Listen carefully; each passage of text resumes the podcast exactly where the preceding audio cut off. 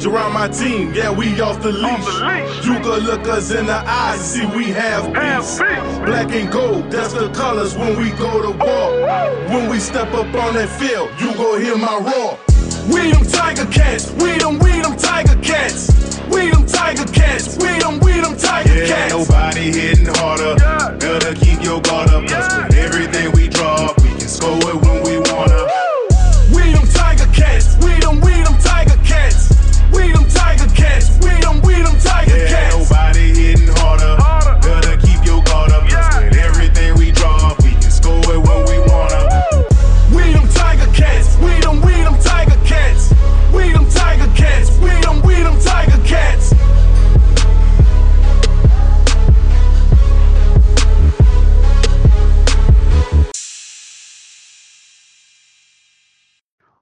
Welcome to Pod's Kiwi. I'm Josh Smith. And I'm Mike Graham.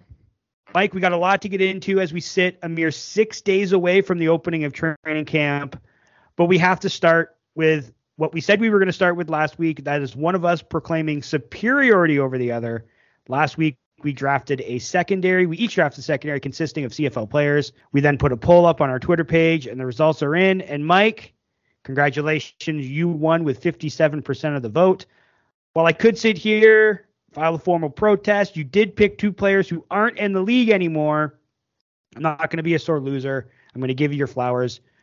I could have objected a week ago. I didn't. And the referees, the poll's decision is final. So you won fair and square. So, Mike, congratulations. Take your victory lap because, according to our listeners, you drafted the better secondary than I did. Congratulations, sir.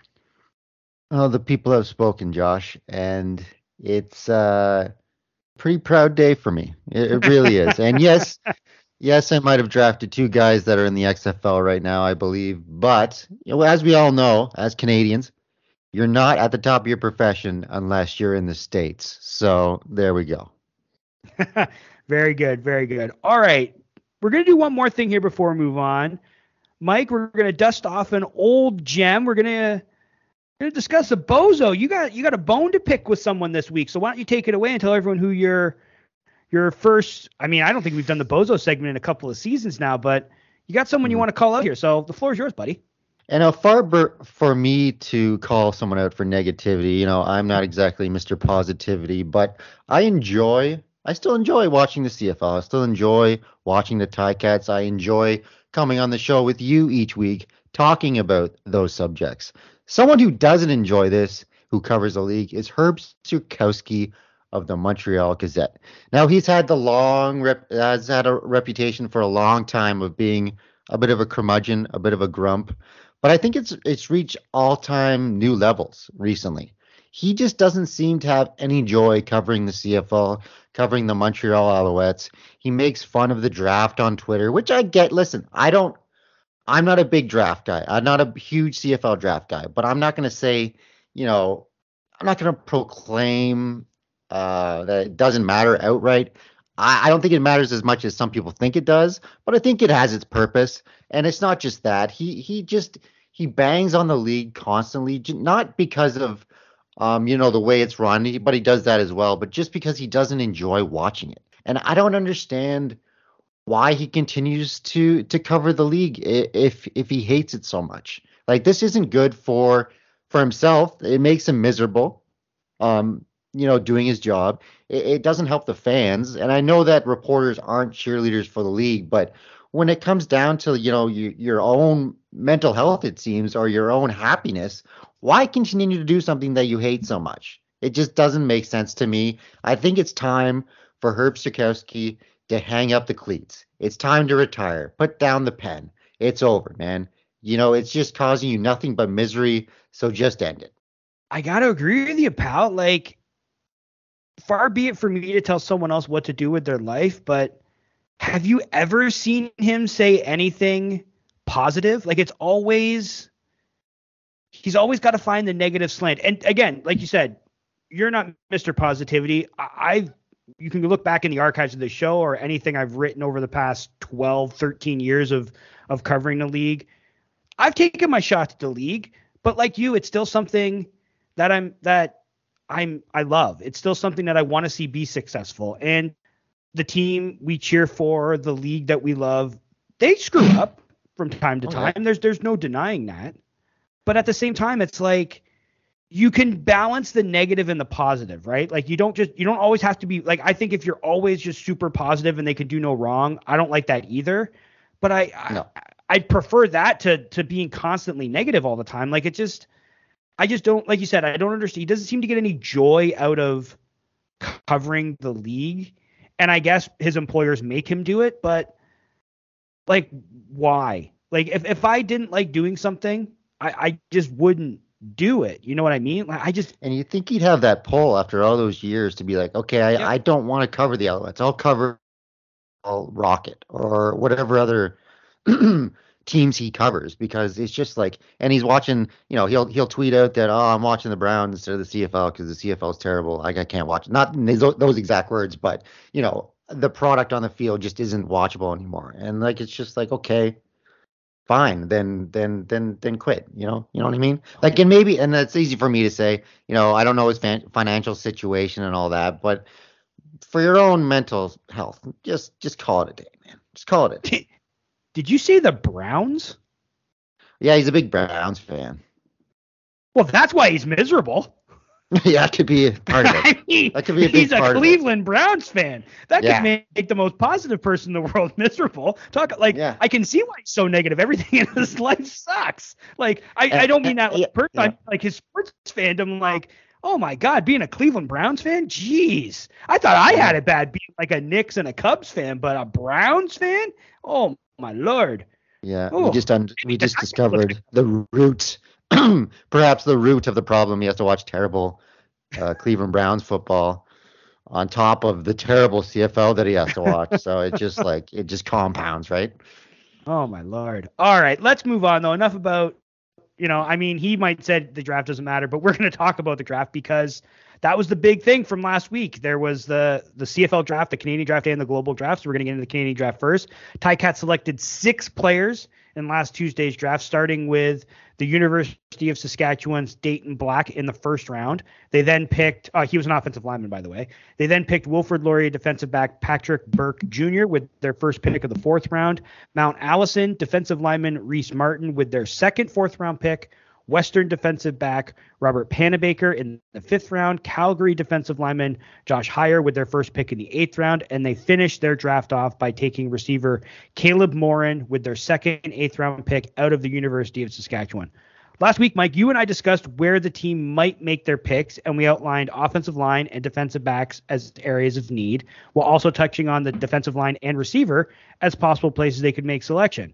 Of the team's six picks, they took one O lineman, two DBs, two D linemen, and one receiver.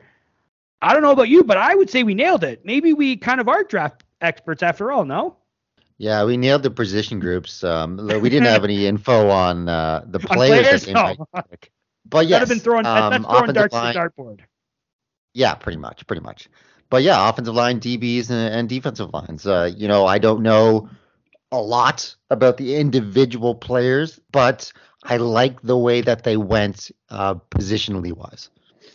So, despite not knowing much about the players, and I'm in the same boat as you, is there any one of these picks that in particular stood out to you?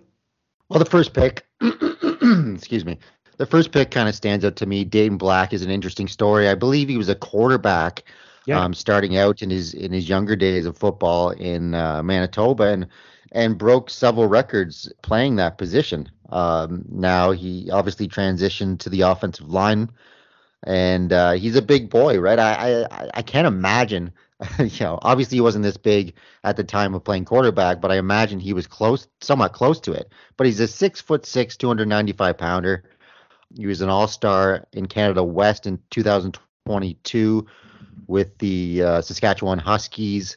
So yeah, I think there's there's a lot of potential there, and uh, you know he's a big body, which I always like, and you know you know I'm crazy about offensive linemen. So this guy this guy stood out to me, especially as that first pick, and I think it was a a bit of a surprise pick because I think there was maybe some offensive linemen rated a little bit higher on the board, but uh, the, you know they've had uh, success here and there with picking offensive linemen. The the one that really comes to mind was uh, Brandon Revenberg a couple years ago when he was he was kind of lower on on you know with the experts, but it turned out to be a really good pick. Yeah, it's funny you mentioned Revenberg. That's the exact same thing I thought when they the there was oh they they overdrafted quote unquote this kid, but taking a an offensive lineman from the prairies I never think is a bad idea. They build him pretty big out there, and maybe this is one of those kids that they can bring along. We talked about the the need for youth at offensive line. I think I would have liked it if they would have selected more than one, but I mean if they only thought that there was one really that uh, that warranted selecting, I'm fine with that as well. I'm really intrigued by the kid from Laurier Burke. He's 6'2, 200 pounds, very similar in size to Tunde Adeleke. He made the switch from linebacker to DB at Laurier, so that tells me that the kid likes to hit. If you were a linebacker and then became a DB, you want to get your nose dirty. And as we discussed last year, I think the team is going to lose one of Adeleke or Stavros Katsantonis next year. And from this kid's measurables, it seems as if Burke could be the perfect replacement for either player. I don't know if any of these guys this year are gonna are gonna play any meaningful snaps offensively or defensively. If, if they make the team, they're likely to to to play on special teams. But I got my eye on this kid. I'm going to be having my eye on him in training camp to see kind of where they slot him in in sort of a backup role in in, camp. Like, do they have him at safety? Is he filling in for those guys? Is he getting reps there? That's what I'm going to kind of be uh, kind of be looking at. And that he that's the kind of you know, like I said, I think they're going to have a spot open for a backup safety, and I, I like I like that pick. Um, anything else you want to say about the the Canadian draft, or do you want to move on to speaking very briefly about the global draft? Uh, no, not really. I, I like what you said about Patrick Burke. I, I, think there's potential there for him to slide in a couple years, being that secondary for the Ticats. This is gonna sound kind of mean, but I would completely avoid drafting from the AUS if I were them. They got Reese Martin out of Mount Allison University. Um, maybe like I just I, I that conference is just so bad. I, I, mm. I no one wants to play um out east. It's just I wouldn't touch that conference with a 50 foot pole. I would I would stick to Ontario, Quebec, and, and the western side of things because they're just so bad out there. I think I saw somewhere though that more kids got drafted into the AUS than out of Quebec this year, which seems crazy, what? right? Like yeah, I think I saw something where it was like eight eight Atlantic school kids got picked and only like six or seven from from hmm. Quebec. Pretty pretty pretty wild, don't you think? Well, yeah. Then I guess the scouts are just like slapping slapping me in the face, saying, "What are you talking about, you idiot?" So don't listen to me. But but yeah, I well maybe I'm um throwing a blanket over the conference there. Maybe there's some individual players that are worth drafting, but we shall see. I'm kind of with you on the AUS stuff because that's always, you know, when you get to the you know the final four in the Canadian college football playoffs, it's always which team gets the automatic berth essentially to the Vanier because mm-hmm. they get to play the Atlantic school. And it wasn't always that way. Like St. Mary's used no, to have a really good program. Yep. Yeah, they used to be. Dave Stala went to St. Mary's and I believe won a Vanier mm-hmm. Cup with uh with St. Mary's. So, but it's it's been a long time since the AUS had a had a powerhouse team. All right, let's move on to the global draft, Mike. It was the first draft that took place. Also happened on the same Tuesday, but it happened in the afternoon. Ticats held two picks and selected linebacker, probably going to butcher this name, Penei Pavi, I think, and punter Lou Hedley. Hedley went to the University of Miami, while the linebacker went to San Diego State. As of now, neither of these players are signed with the team, but with the Ticats a little low on globals at the moment, they have just three on their roster currently. I could see the team making a push to sign one or both of these guys before camp opens on Sunday. Do you have any thoughts on the team selecting a linebacker and another punter in this year's global draft? Not not a lot, Josh. To be honest with you, yeah. I mean this this kid uh, linebacker played at the University of Hawaii. You know, registered 20 tackles for loss, six pass deflections, one forced fumble, three fumble recoveries, six pass deflections, and two interceptions. He's six foot three, 245 pounds. Um, you know, those aren't bad numbers for for uh, you know Division One school in the NCAA. And then uh, Hedley, the punter, uh, played at University of Miami. He had an average punt of 45.2 yards, 77 punts inside the 20. So maybe there is some potential with these guys. I'm not sure but at the moment, it's just up in the air.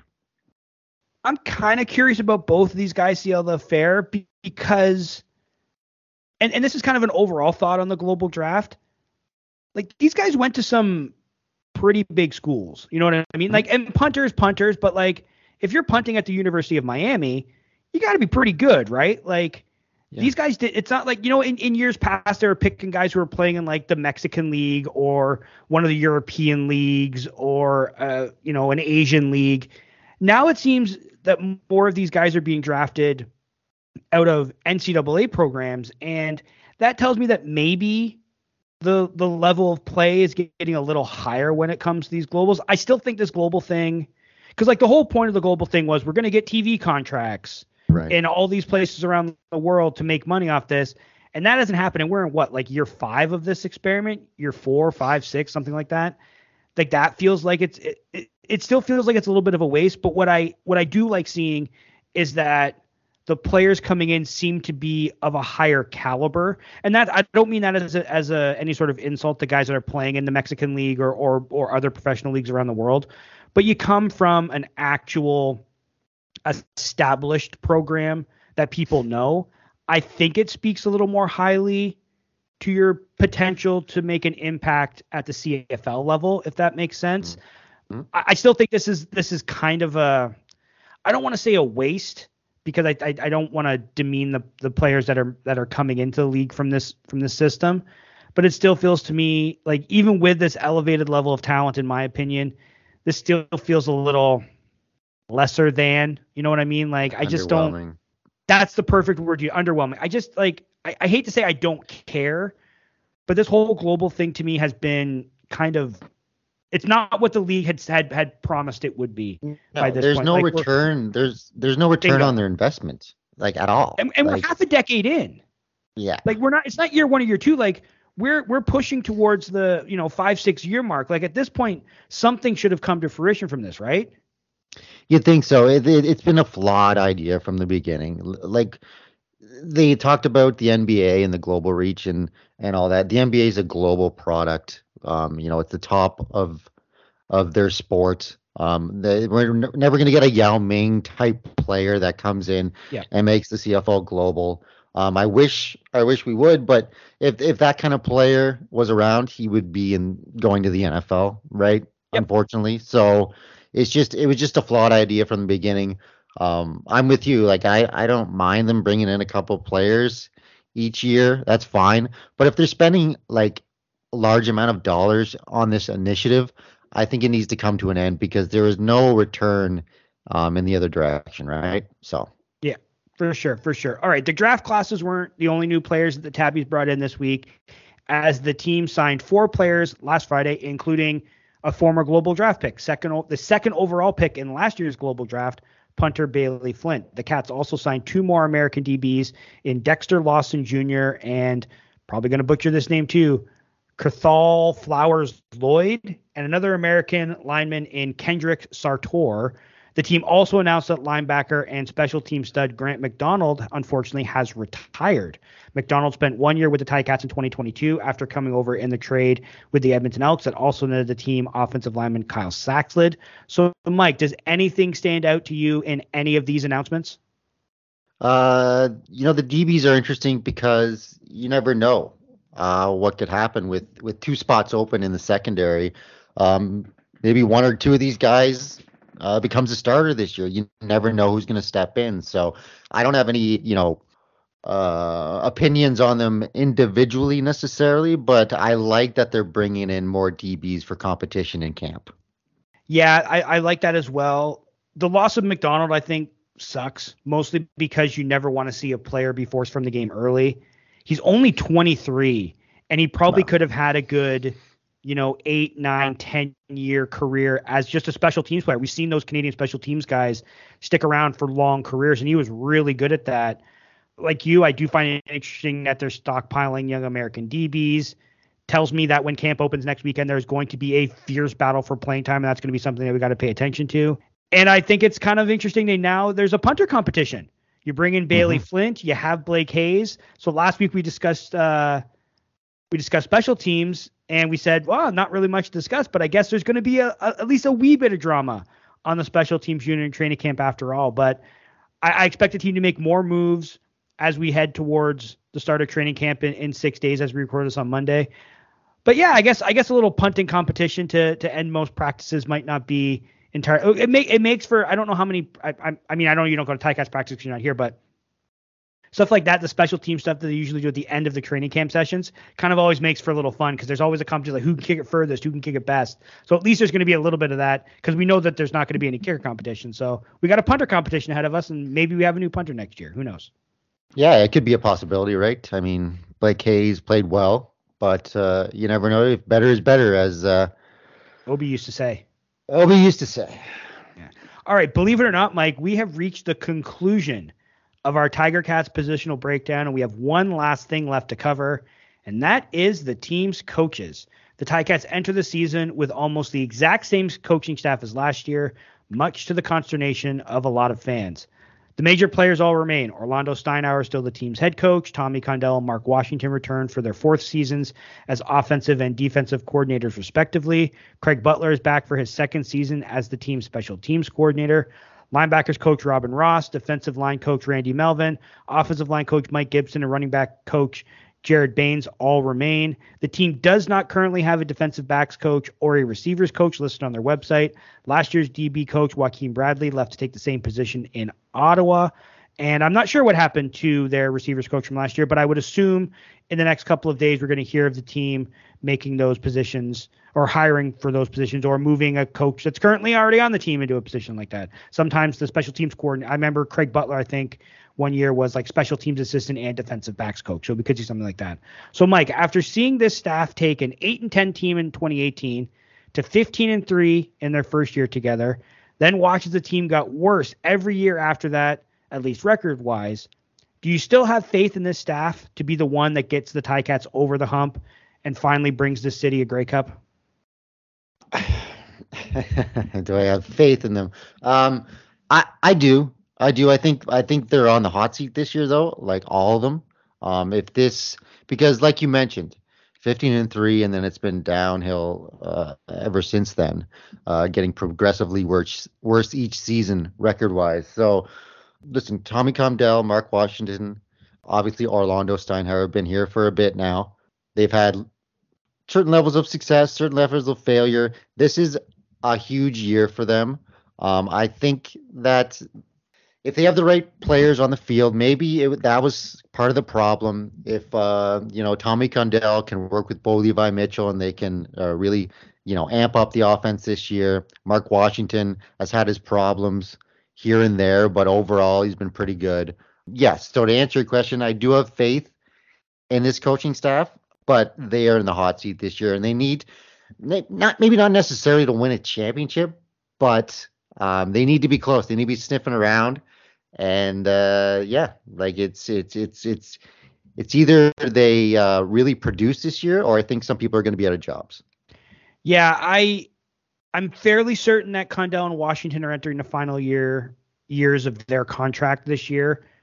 I don't get the sense that Steinauer's really going to go anywhere unless he wants to, but I could see changes made at the coordinator positions if this year right. doesn't go well. I I still have like the last 3 years all playoff seasons, two trips to the Grey Cup.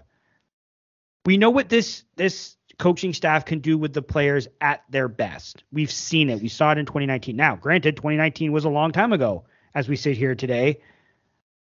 But I I don't think that they lost the ability to be good coaches overnight or over the course of a couple seasons. But I am with you. I think this is kind of a make it or break it. If this team goes, you know, the Mike 9 and 9 and are not in the mix for first place in the East, hosting the East final, and getting to the Rick Cup, given all the roster changes they made.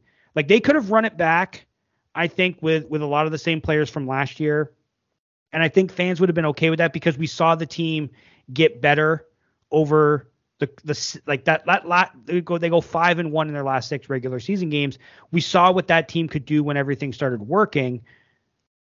But I think they made so many changes. I mean, the obvious ones. They bring in a new quarterback. They have a they have a bunch of new players on both the offensive and defensive sides of the ball. They they invested in the in both lines. They brought in a new starting running back. Like they made some pretty major changes that's got to be reflective in the win loss column. I if this team goes nine and nine or eight and ten again, like if they go eight and ten and finish second in the East, I still don't think that's good enough.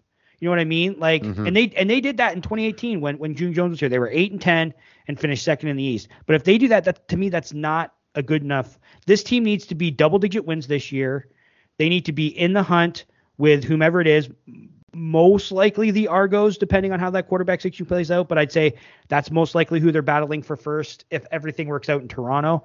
They got to be in that in that fight to to to be a, a an 11, 12, 13 win team this year. I don't want to see another you know one and five start, 0 and three start.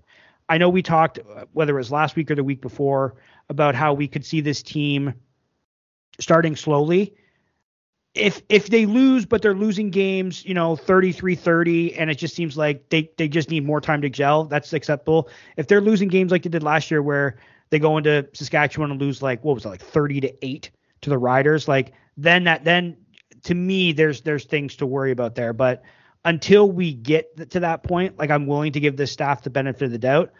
But they they've got to show the results this year. They've done this team from the front office on down has done everything to make this team a Grey Cup or believe that they've made this team a Grey Cup. Now, they made the wrong mm-hmm. so be it. But if you make the wrong moves, that gets people fired, right? Like you made all these changes. It's with the idea that this is going to be the team that's going to win. If that doesn't work out, I don't know if you clean house, but I think some major changes have to come. Yeah, I I, I totally I'm with you on that because what they said in the offseason was the players were the problem. Okay, mm-hmm. they didn't touch any of the coaching staff. They're all intact. The players were the problem. And if it doesn't work out this year, then they're going to have to turn turn it around and say maybe the coaching staff is the problem. So that that's where I want to go to next. Are you surprised given that the team has gone from 15 and 3 to 8 and 6 to 8 and 10 and by all indications they underachieved last year in particular that no major staff changes were made. Like we talked a lot last year, especially during that early part of the season where it didn't look like the team could buy a win that change should come.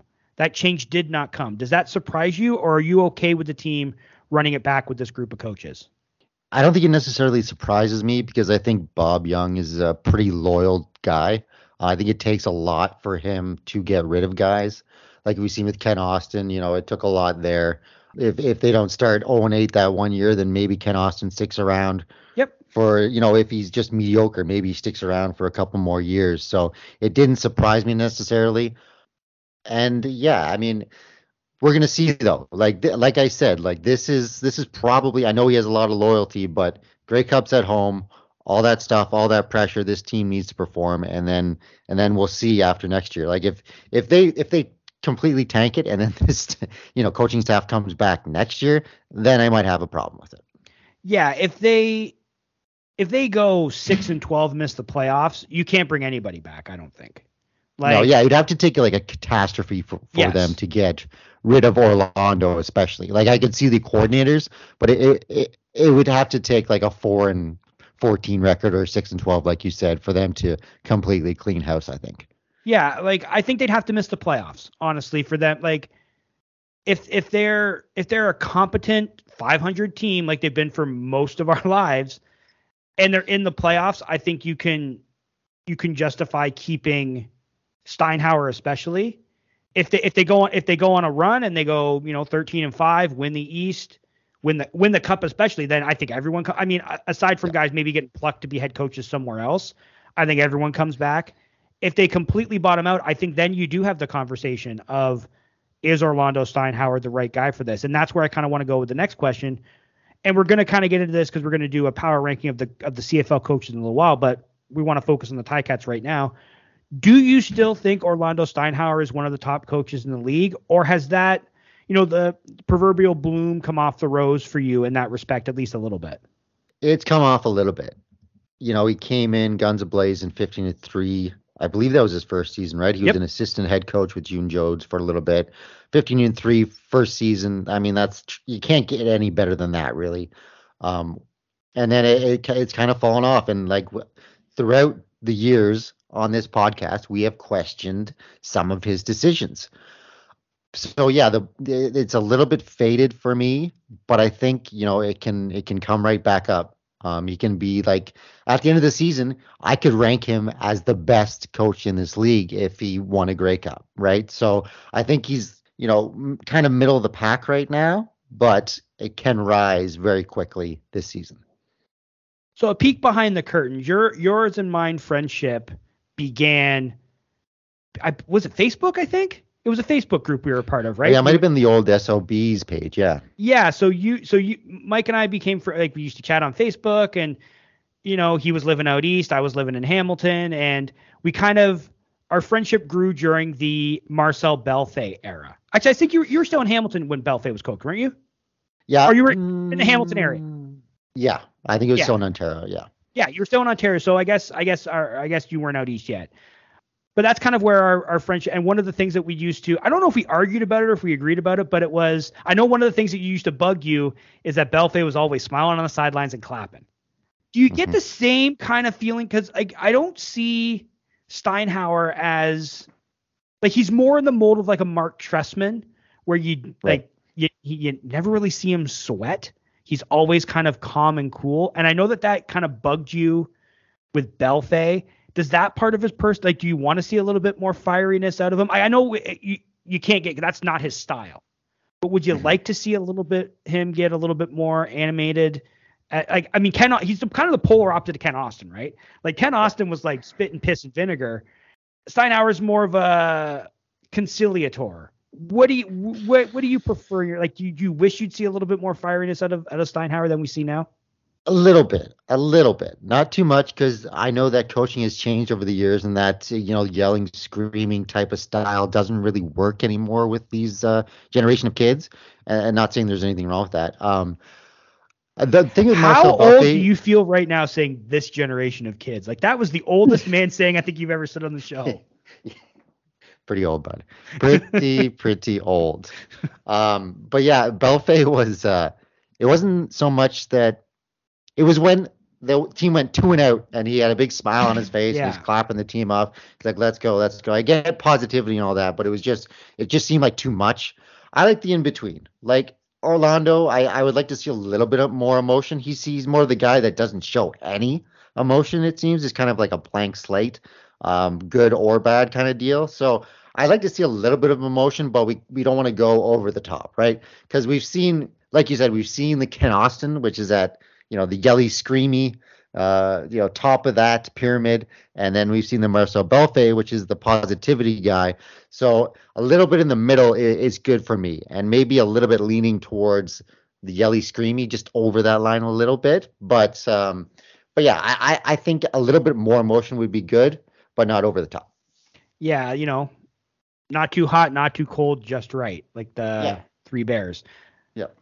We've. I don't think that the yelly, screamy, you know, lose your mind. Like we we see, that runs out pretty quick, right? Like Mm-hmm. Austin when they started losing, like when they were winning, that works. You can you can be a firebrand and not really worry because you're winning games. It, it work. Any coach that wins can pretty much do.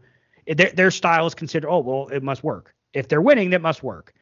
And then you see coaches who you know the Tony Dungy types who don't seem to be all that animated, but they win. So it's like, oh well, that style works too. Right.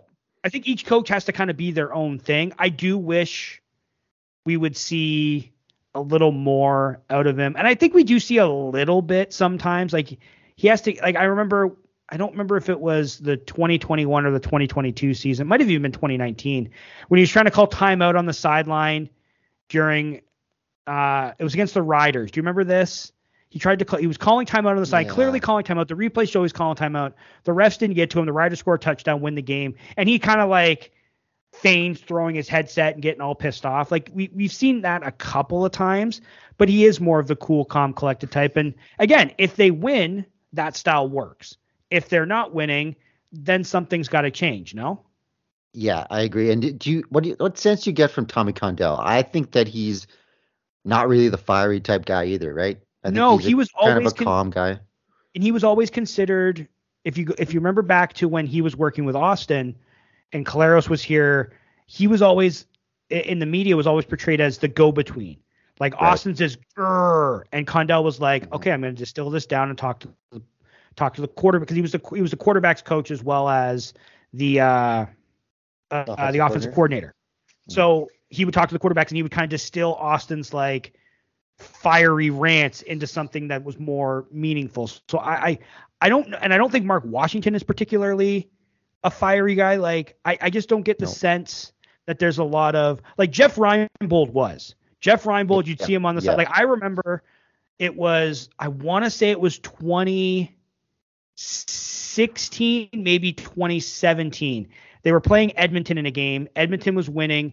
The Ticats go for an onside kick. It deflects off an Edmonton player and goes out of bounds, and they called it like an illegal kick. And he's like freaking out on the mm-hmm. sideline. Yeah. I because I, I remember I was, I was sitting with my brother and my nephew who sat on the opposite side of the stadium for me, so we were directly facing the Ticats bench. I just remember he was flipping out, and it's like okay, I, don't- I don't know what he what he was flipping out about, like I because again you're in the stage, can't see everything as perfectly, but going back it's like oh that's what he was mad about because I think they said it was kickoff out of bounds even though Edmonton had touched it and that four would have negated it yada yada yada, but they I don't think they really have because like I go to like last year because again it's a lot of the same coaches. I went to practice a lot last year, and I didn't see a ton of like yelling and screaming. And then they bring in a guy like Khari Jones to help out. Who I, I, we can talk about. Like, do you? I'm going to ask you the question now. Once I'm done talking, you can you kind of answer it. Do you think that his loss could be because a lot of people credited him with the team's turnaround in the second half last year, but even you bring in a guy like him, he's kind of a a calmer guy. So like they, I don't Mhm. know if they really have anyone on staff that's that like get in your face, grab your face mask and yell sort of thing. And I I, I do wonder Uh, we got the well, we have the king yelly. Oh, unless he got let go. Um. Uh, uh, oh Casey Crehan, I don't think he's with the team anymore. Yeah. okay. I don't I don't think he's with the team anymore. But yeah, I just don't think that they have. And even last year, I don't recall him yelling all that much. No, Like, he- you don't see him like sitting behind uh, Tommy Condell in the booth there, not really, you know, kind of holding. yeah. up. Yeah.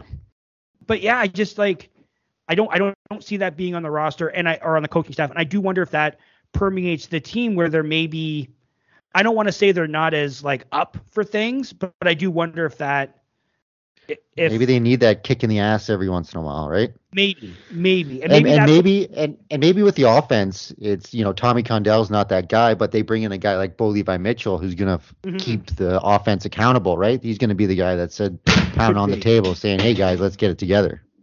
Could be, could be. So what do you think about do you do you think the loss of Jones, even though he wasn't a coach, you know, I mean he was like a consultant or whatever, do you think that's gonna have a massive negative impact? Or do you think because he came in midway through the season, it's it's I do you do you think his impact last year was overblown and the loss is kind of overblown? I I I'm not sure. Um, I, I can't give an honest answer on that because I wasn't in the in the building for you know what he actually did. Um, but I'm not overly concerned about him leaving. Like, if they really wanted him, they would have went after him and maybe got Yep. rid of Tommy and, and pl- replaced him with uh, with Khari. So yeah, I, I'm not overly concerned over the loss. Yeah, same here. Like, I mean, he didn't go to take. I thought he was going to leave to be the head coach somewhere. Like, I Mhm. thought he was going to. I, I mean, I probably said on the show. pardon me. Probably said on the show, he's going to be the head coach of the Ottawa Redblacks. Now he went to Ottawa, but he's their offensive coordinator. So if he was going to an offensive coordinator role, the team could have probably had him in that. They chose not to. It is what it is. I know a lot of people wanted him to stay, and and I do think his offenses. I, what he did in Montreal, getting that team back from the brink, I think I think is very commendable. But I think people do forget that he was the offensive coordinator in Hamilton under Marcel Bellefeuille. The offense didn't exactly light the league on fire. It was good, not great. I do like Khari's offense, but I don't. I think his his impact as an offensive coordinator is a little overblown, just because I think people like him so much. So, I mean, this is the coaching staff we're going into. Like I said, I think we're going to see some some additions come come our way. Like like I said, they don't have a DB coach. They don't have a receivers coach right now. I think we could see some additions come their way. But I think these are the guys they're rolling in the season with, and like you said, make or break year this year, I guess, right? Yeah, I, I think it has to be. You know, you had the chance in 2019 to win it in front of your home crowd. It didn't work out. You got close. You know, you've had 2021. two kind of. De- sorry. You said 2019. You mean 2021? Yeah, 2021. My bad. Um, You know, and then The, you the know you had the same, right? Like COVID has made Yeah. It's still 2020 it's as kind far as I'm. of blurred together now. Yeah, it's it's it's kind of kind of blurred though. The years kind of. Sometimes I even ask when I'm at work because I have to write the date every day. What year is it? 2023. Okay. Yeah, for sure, for sure. Um, but yeah, they've had the down season since then. So I forget what we were even talking about. What up for shut up time, right? Put up or shut up. Yeah, exactly. So yeah, this is this is big pressure. Big pressure for the Ticats this year. All right, let's have some fun here. We're going to move on. As we have done with all the other position groups, we are going to set ourselves up to be ridiculed by power ranking the league's nine head coaches. I don't want to say I found this easy, but I think this might have been the easiest one that we've done. What about you? How did you find power ranking the league's nine head coaches? Yeah, it definitely took a lot less time than, you know, scrolling through all the linebackers yeah. and, and DBs and all that stuff. And I'm pyramiding the uh, receivers and trying to figure out who goes where in the court. Yeah, I, I understand what you're saying. Let's unveil these rankings then. Going as always from top to bottom. So, Mike, what does your coach power rankings look like starting at nine and going up to one? All right, at number nine, this is no offense to this guy, he just hasn't proven it to me yet. I got Bob Dyce at number nine, and I think that he's a fine coach. I think he will. I, I know that the players really like him; they want to play for him, and I think he will do really well in Ottawa. But at this point in time, um, he has to be at the bottom of the list because he just hasn't shown me anything as a head coach, except for that short amount of time he had last year in Ottawa, which he did, uh, you know, pretty pretty well, pretty well. Um, at number eight. I have Craig Dickenson. Uh, you know, he had a couple good seasons with Saskatchewan, made a couple division finals, but last year was a complete mess. Um, he, in the eyes of the public, it, it looked like he lost his team. The discipline wasn't there. It didn't look like his players really respected him because because they disrespected him during games. Um, you know, off the field, on the field, it, it was just a mess there. So Craig Dick- Dickenson comes in at number eight. Uh, I think he did some good things in Edmonton um, he hasn't won anything in this league yet, uh, but I do think he's a pretty good coach, but but not you know near the top of the league or anything. So Jason Maas slides in at number seven. Uh, number six for me is Rick Campbell. Yes, he's won a Grey Cup with the Ottawa Red Blacks, but his record is is not good in the regular season, and I think that last year he got really lucky with like a generational talent in Nathan Rourke, made him look good. Uh, we're gonna see. We're gonna see this year how good of a coach he is because you know he has some decent quarterbacks, but uh, you know it's not Nathan Rourke. So um, yeah, it's gonna be a big year for Rick Campbell. At number five, I have our coach Orlando Steinhauer. Um, he's done really some really good things in this league as a head coach, a 15 and three record, best record in Ticats history, but hasn't won the big one yet. Um, he could jump up the rankings real quickly, uh, depending on what happens this season. But at this moment, he's he's at number five for me. Uh, number four is Ryan Dinwiddie. I and this was a tough one for me. I did not want to put him above our coach, but I just feel like since he won the Grey Cup last year, he would he has to be um, you know near the top of the pack. He hasn't been you know overly great in the regular season with the Argonauts. I know they've done good. I think they were first the last couple seasons, which is kind of weird for me to say, but they were an okay team, and then they won the Grey Cup last year. So I think there's good things ahead for him. I think he's a pretty good coach, even though there was a lot of question marks with some of his decisions he's made in the previous two seasons. He got that championship, so he slides in number four for me. Number three is Chris Jones. Uh, you know, he's, he's proven that he can come in, take a pretty bad teams and turn them around into contenders. He won the Grey Cup with the uh, with Edmonton, so he, he's proven that he can win a championship. And I think he's doing a pretty good job to turn around this team at the at the present moment. So he's number three. Number two is Dave Dickenson. He's just his his uh, you know his career record with the Calgary Stampeders has been tremendous, especially during the regular season. Um, he's been one of the best for many years, and he won that Grey Cup in 2018 so he's number two, and then of course Mike O'Shea in at number one. He's got an 82 and 58 overall record with the Bombers as head coach. He's won two Grey Cups. Um, his team has been dominant the last three seasons. They didn't win it all last year, but they were damn close. So Mike O'Shea sits at number one for me. Well, this is going to be one boring ass segment. I got to be honest with you because you and I do not have the differences we have are guys in in different like slots. Like it's not, and I, I know that sounds obvious, but it's like, so I'm I'm just gonna give you my list. Number nine, Bob yep. Dyce, just like you, just like you. I think he's going to be a good head coach.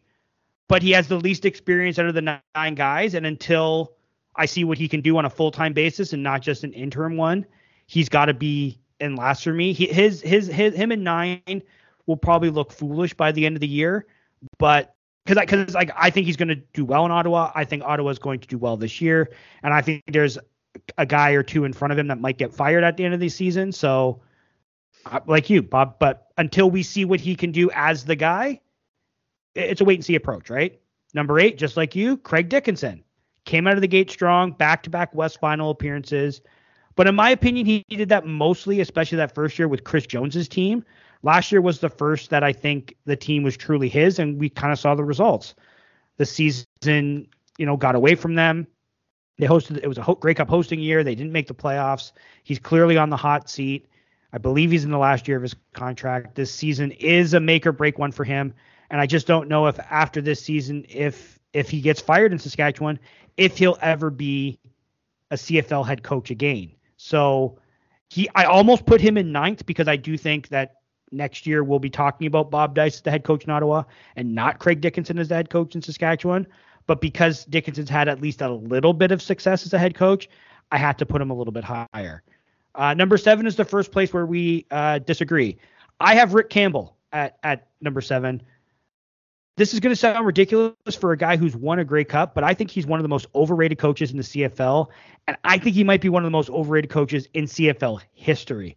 People will bring up that he's been to three Grey Cups, he's won one Grey Cup, but his overall coaching record is 61, 77, and 2. And even if you take out the expansion year where they went 2 and 16 in Ottawa, he's still under 500 at 59, 61, and 2. Like, like you said, he had a generational talent in Nathan Rourke last year. What's he going to do when he doesn't have that? He's got some good quarterbacks with with Dane and and Vernon Adams, but if he does it this year, then I think I'll have to revise my thinking on him. But I was never overly impressed with the job he did not. I mean, the Ottawa team he won the Grey Cup with went under 500. He had two. He's had, including this past season with BC, three seasons with an over 500 record. I I just I'm not I'm not really big on, on Rick Campbell. Number six, that's where I have Jason Maas. I think he gets unfairly criticized because he acts like a jackass on the sidelines. But I think he's actually a decent coach if he has the right talent around him. I I don't know if a team can win a title with him as their head coach, but he can make that team competitive at the very least. In four years, previous head coaching stint in Edmonton, he's got under 500 just once, and that was at nine and nine and his team has played in the division final the other three seasons. Like that's not a terrible resume for a guy that most people think is a joke. And that nine and nine season, they finished fifth in the West and missed the playoffs. The Ticats finished second in the East at eight and ten that year and made the playoffs. So even though they didn't make the playoffs, they were still one of the five best teams in the league that year. Mm-hmm. So I, I understand that the sideline theatrics and all the stuff he's done. He wasn't great as an offensive coordinator in Saskatchewan. I still think he's a pretty decent head coach, and I think because of the the stuff around him that he does, I think that that unfairly gets him knocked as maybe not being all that great. Number five, I got Ryan Dinwiddie. I know this will probably be the most controversial placement because he just led his team to a championship. I just don't know if he's a good coach or not. I know that sounds weird. Like yes, he won a Grey Cup. The Argos have been in first place both years he's been there, but I still have questions about him. Like Rick Campbell, I just said he has a Grey Cup title, and I have him much further down the list. But there are kind of a lot of meh coaches that have won a championship. Like just off the top of my head, Corey Chamblin has one from Saskatchewan. Danny Maciocia, who everyone thinks is is a joke, had one when he was in Edmonton. The coach for BC, when Steve Buratto, who came in midseason, won a Grey Cup in BC. Like Yes, there's the Hufnagels uh, and the Tom, Tom Matthews. Yeah, like like there's like you know what I mean? Like there's there's great you have you have to be a pretty darn good coach to win multiple Grey Cups, but to win one, I think I think if you, you catch lightning in a bottle one year, you, you can you can make it go. So I don't know if you would say those those those one off guys that I mentioned and you mentioned, they're not elite coaches, but they all won a championship, right? Mm-hmm. I, I don't know what it is, but there's just something about Dinwiddie that I don't like. And the only reason I have him as high as I do is because he won a ring last year. And again, I, I know this is going to be controversial because I mean, three of the coaches I have ahead of him have won Grey Cups, but the next one is Orlando Steinhauer, who have him fourth, who hasn't. And this is where I'll take heat from Argos fans because I have Steinhauer over Dinwiddie. And maybe I'm wrong on this, and Dinwiddie should be above him, but I think if you went to the Argos right now and asked to trade coaches, if you said, "Hey, we'll trade you Steinhauer for Dinwiddie," I think they do it without thinking twice. I think if Orlando Steinhauer was available after they fired, because Dinwiddie came in after they fired who was it? Oh, it was Corey Chamblin because they fired Trestman, hired Chamblin, then fired Chamblin and hired Dinwiddie. If Steinhauer was available that year, I think they would have hired Steinhauer. So while you know we talked about earlier, there are some reservations with with with him. He hasn't won a championship, but I still think he has the capabilities to lead the Ticats to a championship. So for that, I have him slightly ahead of Dinwiddie. And our top three are the exact same. And I'm actually surprised. I'm not surprised that you would have Chris Jones third, but I have Jones third, Dave Dickenson second, Mike O'Shea first. I think Chris Jones, kind of in the Jason Maas mold, everyone hates him, thinks he's a dick, doesn't like how he runs his operation, but he's a good friggin' coach. Like he, when he was mm-hmm. first in Edmonton in 2015, they won a, they won their first cup in a decade. Before he bolted, I think he went to go coach for the Cleveland Browns. He was reviving the Riders, and I think he's going to do the same with the Elks this year. Like I think his personality leads people to kind of discount him as one of the game's best coaches. And while I'll agree with most people in thinking he's an asshole, he's without a doubt, in my mind, one of the three best coaches in the CFL. And clearly, you, you agree with that statement too. Dickenson was an easy number two for me. Like the Stamps keep winning 10 plus games every year. I know we inherited a great situation, but so did Craig Dickenson. But unlike Craig, Dave's managed to keep Calgary near the top of the standings. His coaching record is tremendous 73, 29, and 2. He's made it to three Grey Cups. He's won one. He has just one season as a head coach with fewer than 12 wins. And that was in 2021 when the season was only shortened to 14 games, and he, we went eight and six that year. There are demerits against him. You know, Calgary hasn't hosted a playoff game since 2019. They haven't won a playoff game since they won the title in 2018. But I just think, you know, I, you keep predicting Calgary's demise every year, and I understand the desire to do that. But every year they seem to be they're 10, 11, 12 wins and in the playoff and Grey Cup hunt once again. And I think Dickenson, even though he inherited a great situation, has maintained that level that Hufnagel set, and I think that's a really hard thing to do. And then number one, like I said, it couldn't be anyone else. It's Mike O'Shea. The the you you mentioned the coaching record, but three straight trips to the Grey Cup, two Grey Cup championships, double digit wins every year for the last six years. The Bombers are combined 26 and 6 over the last two regular seasons. You mentioned the 82 and 58 all-time coaching record. That is in spite of going 12 and 24 his first two seasons on the job he he was the back-to-back coach of the year, which almost never happens. He back-to-back finishes atop the West Division, four straight trips to the West Final, a six and one record in his last seven playoff games. The resume speaks for itself, man. There's no head coach in the CFL right now better than Mike O'Shea. I I don't think anyone I don't think you could make a credible argument against him being number one. And I don't know what else we have to talk about because usually when we do these things, there's at least a little debate. But aside from one spot here or there, these are these are in lockstep. What's going on here? Yeah, like we said, it was kind of it was much easier to choose the uh, the head coaches than any of the positional groups. And it's it's funny, Michael O'Shea sits at the top of the list. A Canadian boy. Is he? He must. Yep. He's the only Canadian kid on that list, right? Or Canadian coach uh, on that uh, list. No, Bob, Bob Dyce is Canadian too. Oh no way, Bob Dyce is Canadian. I, I mean, Rick, Rick Campbell's Rick Campbell's kind of Canadian, but not really. You know what I mean? Mm-hmm. Like he might have been. But no, yeah, here. oh yeah, Bob Bob Bob Dyce from Winnipeg. I'll be. I did not know that. Well, that, that's good. And you know, like we said, he's at nine right now, but he could he could take a leap up that list this year, and I think he will because you know the, their players are are very excited to play for him. And uh, another thing with uh, about Chris Jones is uh, yes, he, he's perceived as an asshole, and maybe he is, but the majority, the vast majority of his players love, love playing him. for him. So he's not, you know, he doesn't have that reputation with the players. And obviously, there's going to be uh, exceptions to the rule where there's a player or two that doesn't like him, but but for the majority of the guys, it's uh, you know, they all all have really good things to say about Chris Jones.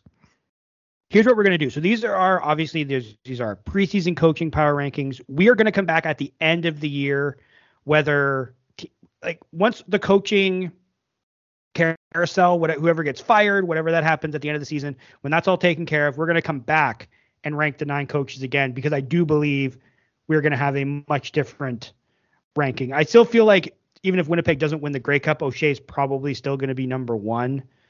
You know what I mean? I mean, Dickenson could surpass him, like Craig D- or Dave Dickenson could surpass him if he wins a Grey Cup. But I still feel like we're going to have O'Shea number one. But I'm just curious where, because the Bob Dyce one is the one where I think we're going to have the most, the most mm-hmm. changes from from where we are today, sitting here on May 8th, versus where we'd be, you know, December 10th, so to speak. So we'll let's make a promise. We'll come back at the end of the season and and we'll discuss. The, we'll do another coaches power ranking to see where we uh where we sit then. But that's it. You ready to play a game? We're gonna play a little A or B. You ready to go, Mike? Yep, let's do it. All right. Five players were selected in last week's draft that were either drafted by an NFL team the weekend before or signed as an undrafted free agent with an NFL team.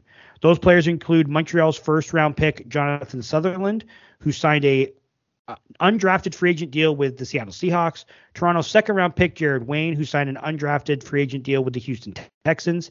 Saskatchewan's sixth round pick, Sidy Sow, and eighth round pick, Tavius Robinson, who were drafted by the New England Patriots and the Baltimore Ravens, respectively, and Montreal's seventh round pick, Chase Brown, who was drafted by the Cincinnati Bengals. These five players may never play in the CFL, or if they do, it could be years before they finally arrive in Canada. So, Mike, CFL teams selecting players with NFL opportunities, or I should say with NFL contracts already in hand, are A, wasting their pick, or B, taking a worthwhile risk? Depends who the players are. I think it's a worthwhile risk if you pick a player that was drafted late in the draft, like the sixth, the eighth round, or pick a player that uh, you know signed an undrafted free agent contract. Um, some of these guys that are picked in the you know high rounds or the first, second, third, or fourth, um, I don't think it's worth the risk because even if they do flame out in the NFL, I think you know going from such a high to be like, oh man, like I'm drafted in the first or second round, I'm gonna be set for life with this money in the NFL. I'm gonna be playing in the NFL for for years to come. And then it falls apart, and then they have to go back to the CFL. I, a lot of those guys won't even bother with playing in the CFL. So I think the high end picks are aren't worth the risk. But I think the lower end, you know, sixth to you know eighth round pick or undrafted free agents are worth the risk because they they'll probably come back if they if they lose the opportunity in the NFL um, more likely so than the guys that were drafted in you know the higher rounds. Yeah, see, I kind of look at this in similar but different ways, and I think it's a worthwhile risk with an asterisk, and that is depending on where you pick the player in the CFL draft. Like, for instance, Chase Brown's probably never going to play in the CFL, but Montreal took him with a seventh round pick. Pick any seventh round of a, of a CFL draft over the last decade and tell me how many of them who didn't have NFL opportunities made it as CFL players. It's very rare. It'd be the difference is if you took like Montreal took Jonathan Sutherland, who was an undrafted free agent but signed a deal with the Seattle Seahawks. They took him in the first round. Now he has less likelihood of sticking with Seattle, given that he wasn't drafted. But you've now invested a first round pick in a guy that you're almost guaranteed to not see this year where you think even in the CFL draft, you want a first round pick who's going to somewhat contribute in his first year versus a pick that you take like Saskatchewan took Tavius Robinson in the in the eighth round. He was a fourth round pick of the Ravens. If he never plays, what's an eighth round pick? Like we always bring up Sean Thomas Erlington, and I believe Luc Brodeur Jourdain was the final pick in the draft one year. And those guys have become solid CFL contributors. I mean, Jourdain's not in the league anymore, but they became solid CFL contributors. But how often do you see an eighth round pick actually make a splash in the CFL? It almost never happens. So to me, it's it's all kind of dependent on where the CFL team makes their selection. You're taking a guy early, you're, you're I don't know if it's necessarily worth it. You take him late, what's the harm? Because you're probably not getting anything from that pick anyway. And if this guy does come up, well, next thing you know, you got a star on on uh, you know like Ryan Hunter's a guy who spent, I think it was three or four years with the Indianapolis Colts. His NFL opportunities dried up, and now a lot of people think he's one of the best offensive linemen in the CFL with the Argos. So you never know when that guy might have an opportunity to come north, and if he does, what type of player he'll be. You take him late, I don't have a problem with it. Take him early, eh, I'm a little more skittish on it. You know what I mean?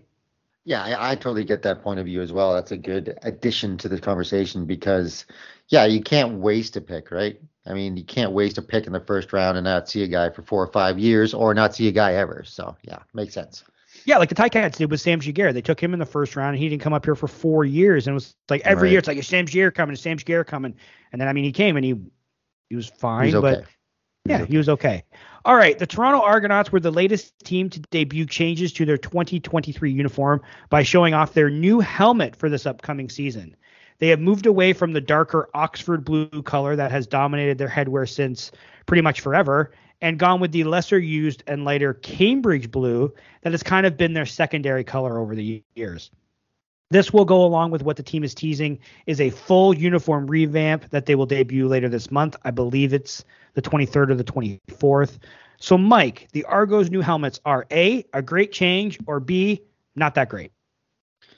Uh, not that great. Not that great on its own, especially. Like I, I, I'm waiting to see the rest of the uniform to, you know, really make a judgment call on this as a whole. But the the helmet alone doesn't really do anything for me. I'm not crazy about the color, and I feel like the logo on the helmet is like kind of far back on it. It just a little strange. Maybe they'll fix that, but it's a thumbs down from me initially. Yeah, I don't like it at all. I I I don't like the light blue of the helmet. I don't like the dark blue cage. I don't like the the like you said the logo looks like it's way far back on the helmet. I I don't I like the darker helmets that they that they've worn with the like the Ricky Ray with the A like if you're gonna go with the boat logo, fine, go with the boat logo. But the I, I just feel like the darker blue helmet with the white face mask, I just felt like it popped more. This feels like I don't know. It feels le- lesser than. I just don't. I, and people are like, these things are fire and they're awesome. And I just feel like people get excited about new, and then after a little bit, they'll they'll come back down earth and be like, I don't know if they're they're all that great because people love those BC Lions uniforms when they debuted them. And now, if you've looked over the last couple of weeks, there's been a lot more criticism of, oh yeah, that that home black one doesn't. It's kind of plain. And I just I don't know. I just look at I just they debuted it and I was just I was really severely underwhelmed. I don't think they're like I just don't think the light color works. The light the light blue, the Cambridge blue with with the dark blue face mask, I just don't think it works. I I, I think it if you want to do it, inverse it. Do the the light blue cage and the dark blue lid. I just I don't know, man. I I, I just didn't like it. All Well, right, that's last acceptable because we are Cat fans, right? So uh, you know But here's the we, we can hate on uh, anything Argos. here's the thing though. I will give credit where credit's due. Before they revamped Yeah. their uniforms, like the the ones they have now, which looks like a plain T-shirt with Toronto written across it and numbers on it, the ones that they had like that 2012, I think it was 2012 to 2018, the Ricky Ray era essentially of Argos uniforms.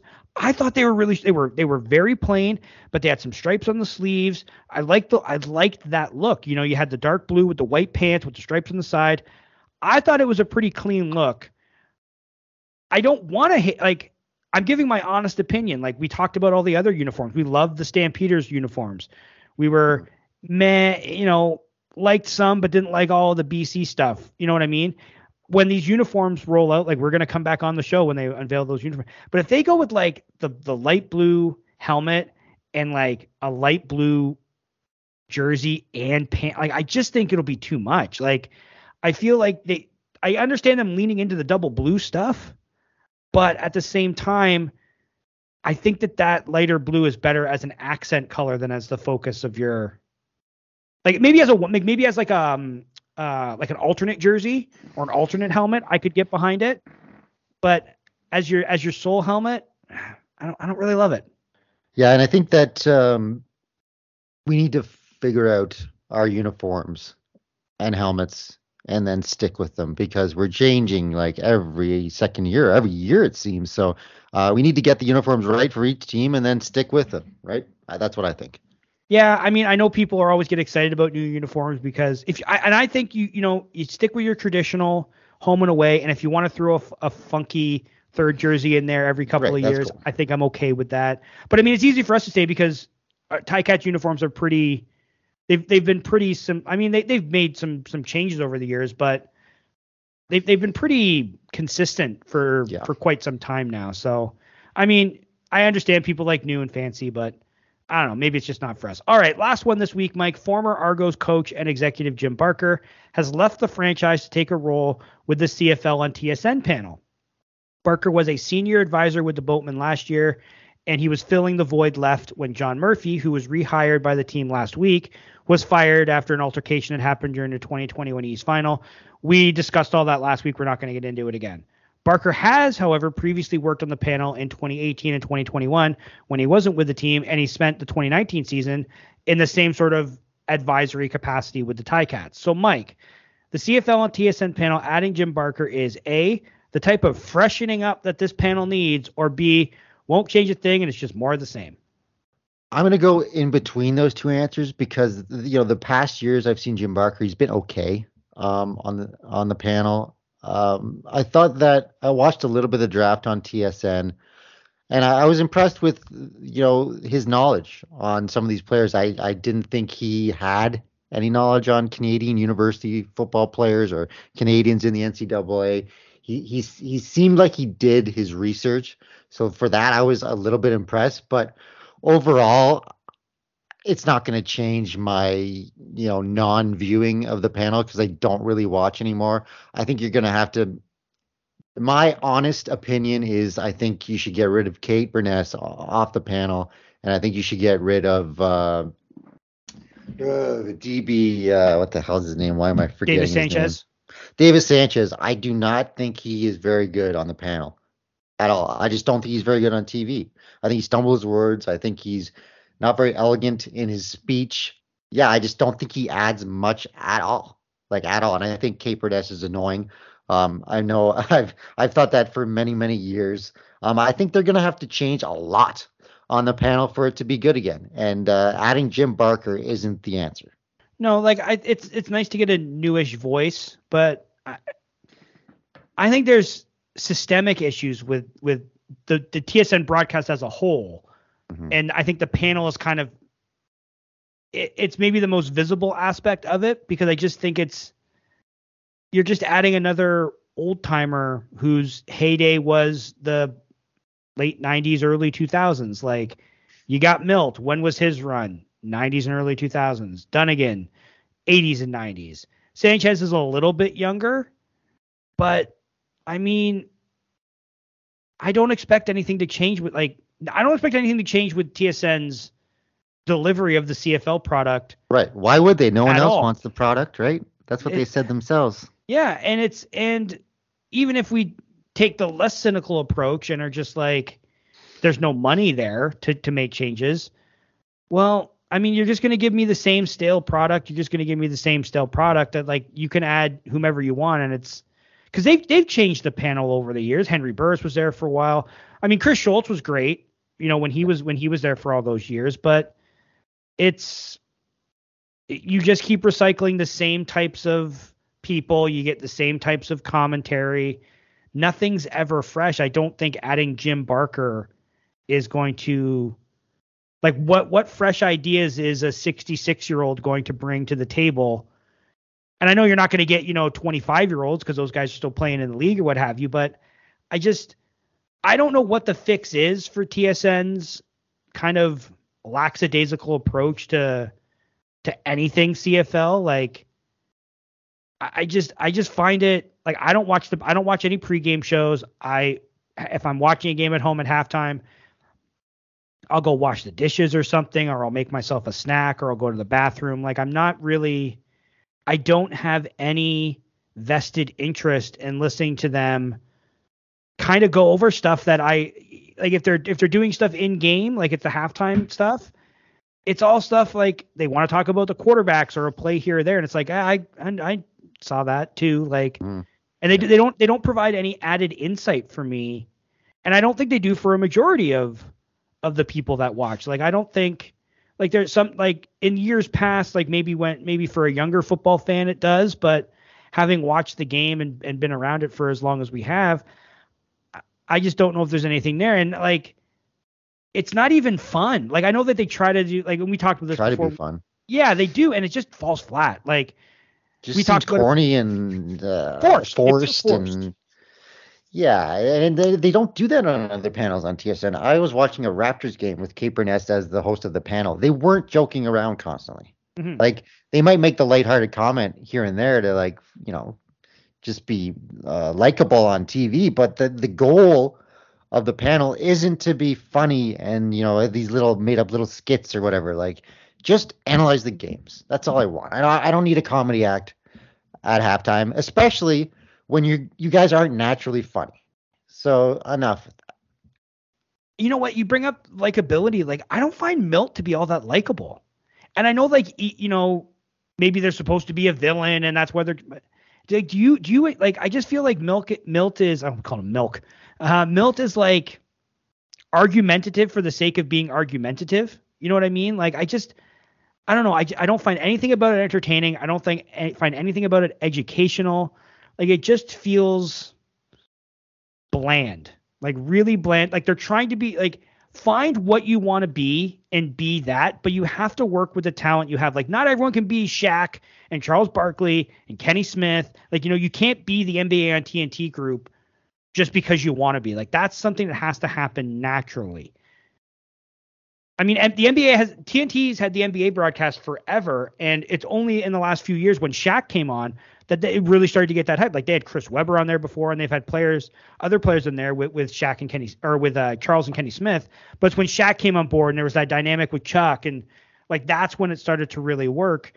And I and I, you know, playoff basketball's on right now, and I'm watching a ton of it, and obviously you know, you, you watch the games that are on TNT, you get all that stuff. And it, it, it genuinely seems like they're having fun. It genuinely seems like they like each other. Do you get that feeling from the TSN panel? Like I could be way off base here, but the CFL and TSN panel feels like they come into work, do their job, and then don't speak to each other until they got to see each other at work the next time they're on. Do you get that same feeling that I do? I, I kind of get that vibe as well, just because there's no it doesn't seem to be any natural chemistry between the, the panel members. So, I, I, mean, like you like you said, we could both be way off on this, but it just doesn't seem like there's a lot of camaraderie between um, each panel member. So it it's not that they it looks like they don't enjoy being at work, but uh, you know, you, you kind of get a little bit of that vibe that they come in, they do their work, and then they get the hell out of there, right? For sure, for sure. All right, Mike. That's it, man. This is the last episode that we will do until December where we're not talking about football players being on a football field. We have made it. The off season is over. Training camp is, as we sit here today, six days away. How do you feel about that? Are you the anti Herb Zurkowsky? Are you actually filled with excitement? Yeah, I'm going to go anti Herb on this. I'm uh, excited for the season to start. Uh, not only to watch the Ticats play, but to watch all the other games. You know, it's always exciting thinking of, hey, maybe this will be a really good year for CFL football. Maybe we'll be watching some really entertaining football on the field, and I, I certainly hope that's the case. Yeah, I can't wait to be sitting. I mean, as we sit here right now, the Ticats have not announced their training camp schedule, but I've got to assume it, training camps open around the league on Sunday. The Ticats will be opening on Sunday. It'll be at McMaster, Ron Joyce Stadium, like always. I can't wait to be sitting out there and late late Sunday morning, early Sunday afternoon. It's it's not the most thrilling thing to watch a football practice, but seeing the guys with the helmets on and and the jerseys on again means football's football's nearly here, man. And that's that always fills me with a little bit of joy, at least at least a, a tiny bit, tiny bit of joy. And then when you see them get those pads on and hit for the first time, that's when all the joy comes in. So it's I it's it's that time of year where everything's you know it's a cliche, but everyone's you know undefeated. We're thinking everyone's got Grey Cup visions dancing in their head. We're no different here, are we? We we think the Cats are going to win it all this year. We're not going to say that yet. We got a preview show coming up in a couple of weeks, but I mean we're we. It's just no one's listening. It's just you and I. Like we think you're going to win the whole thing this year, don't we? I'm leaning positive. I'm leaning positive. Yeah, nine nine eight and one second place finish in the East and a Grey Cup championship. Perfectly fine, right? yeah, something like that. We'll see. We'll see when it comes. You guys will have to tune in for our official um, predictions podcast. It's always one of our favorites, as we say every year, uh, to make asses of ourselves. For sure, for sure. All right, that was Podski Week for this week. I'm Josh Smith. I'm Mike Graham. Eat 'em raw. Eat 'em raw.